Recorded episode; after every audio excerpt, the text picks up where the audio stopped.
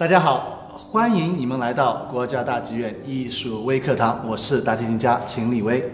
今天呢，我把我最心爱的一个朋友，呃，带到这个演播厅。为什么呢？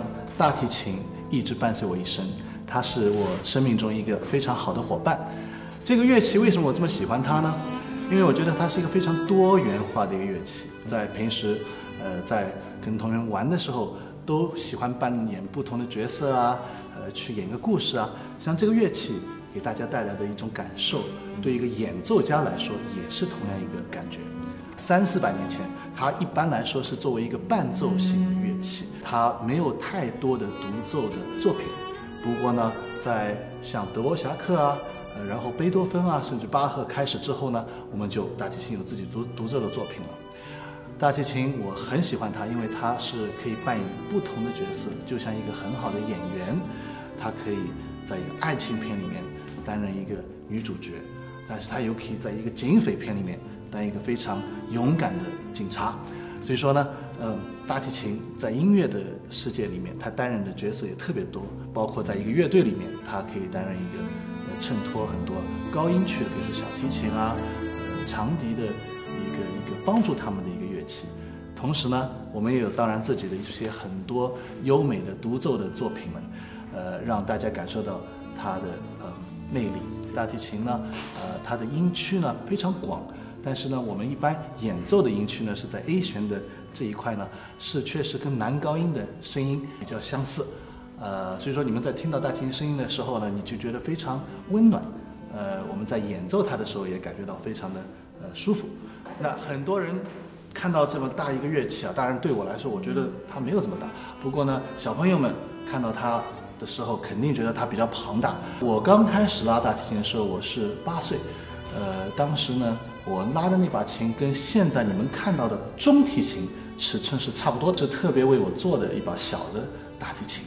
我觉得实际上，呃，也不是说大提琴这个大字一放啊，就觉得是非常的大，这是因为中文里面有个大提琴。那在英文里面是 cello，但你就没有大的感觉了。所以说，我觉得，呃，比大提琴大的乐器多的是。说实话，钢琴也比大提琴大，竖琴也比大提琴大。我说这个乐器是比较，我认为是音区比较广的。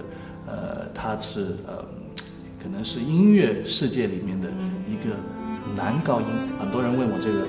买两张票的事儿，我觉得这个也是大提琴家每一个人都有自己一些经历，都有自己一些故事。我们在旅行的时候呢，这个乐器呢，因为它不是算太大，所以说你不能托运，同时呢又不是很小，你就可以手提。所以说我在上飞机的时候经常要买两张票。如果你把一个呃呃我们在歌剧里面，比如说女高音、女中音、男高音、男中音、男低音的话。大提琴实际上是它的音区是在男高音和男中音左右，我们没有到男低音，我们实际上我们的音呃那个最低弦那个 C 啊，这个这个音实际上没有这么低，呃呃很多作曲家啊呃需要的这种这种非常呃沉重的这些声音，实际上还是让给了 contrabass 这个这个 double bass，呃我们大提琴呢是一个中音区的一个乐器，呃它给大家带来的一种。声音的一种感觉是比较温暖的，比较流畅的。实际上，而且它有一定的自己的一种魅力。我觉得这个还是它不是它不是最重的一个一个乐器，最大的一个乐器吧。大提琴作品里面最最著名的呃一个大提琴协奏曲就是艾尔加的大提琴协奏曲。呃，这是艾尔加在他人生的最后的旅程里写的，是非常呃可能是算我认为啊呃非常。忧郁的一个作品，但是它非常美丽。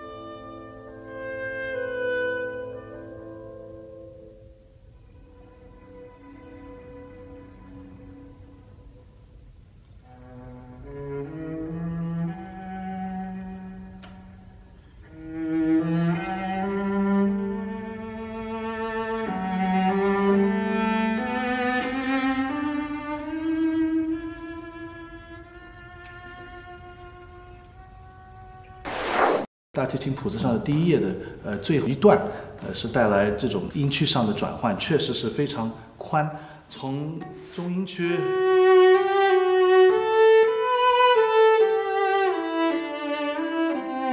直至往下走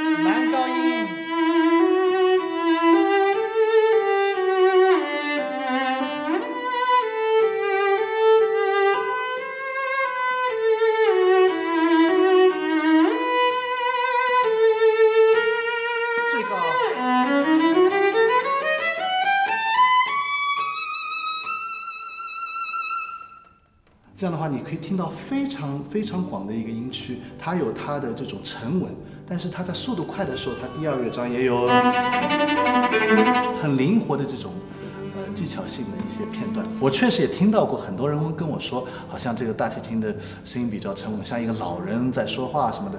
但是我从来没有感觉到大提琴是一个单方面的一个角色。他的情绪也是多元化的，呃，我觉得很，我们的这个大提琴里面那个圣经吧，是巴赫，巴赫的这个六个组曲是一个非常好的、非常好的一个体现哈。有来自于西班牙的舞曲，有来自于法国的、德国的，啊，各种舞曲，但是他们带来的情感是不一样的。比如说你开始，嗯。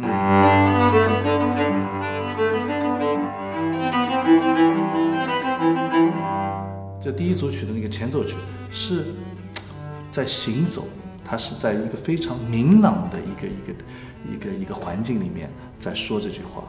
然后第二个第二个组曲是德国的阿勒芒的，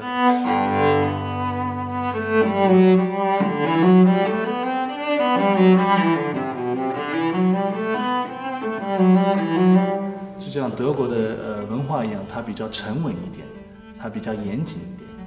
呃，然后你又，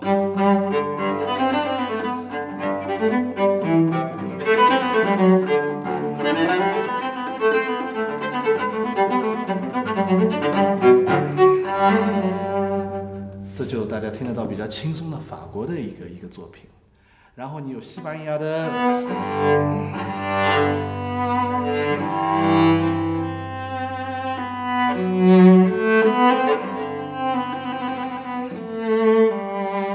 因为当时的西班牙是，嗯，非常发达很多，所以说它有很多皇室皇族的一些传统、一些理念在里面。所以说你听到西班牙的塞尔班的时候，你可以听到它的一些高雅。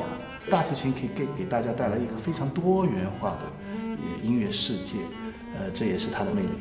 希望我讲的这堂课呢，能给大家带来更加对这个大提琴这个乐器的一些了解。欢迎大家继续关注国家大剧院艺术。微课堂。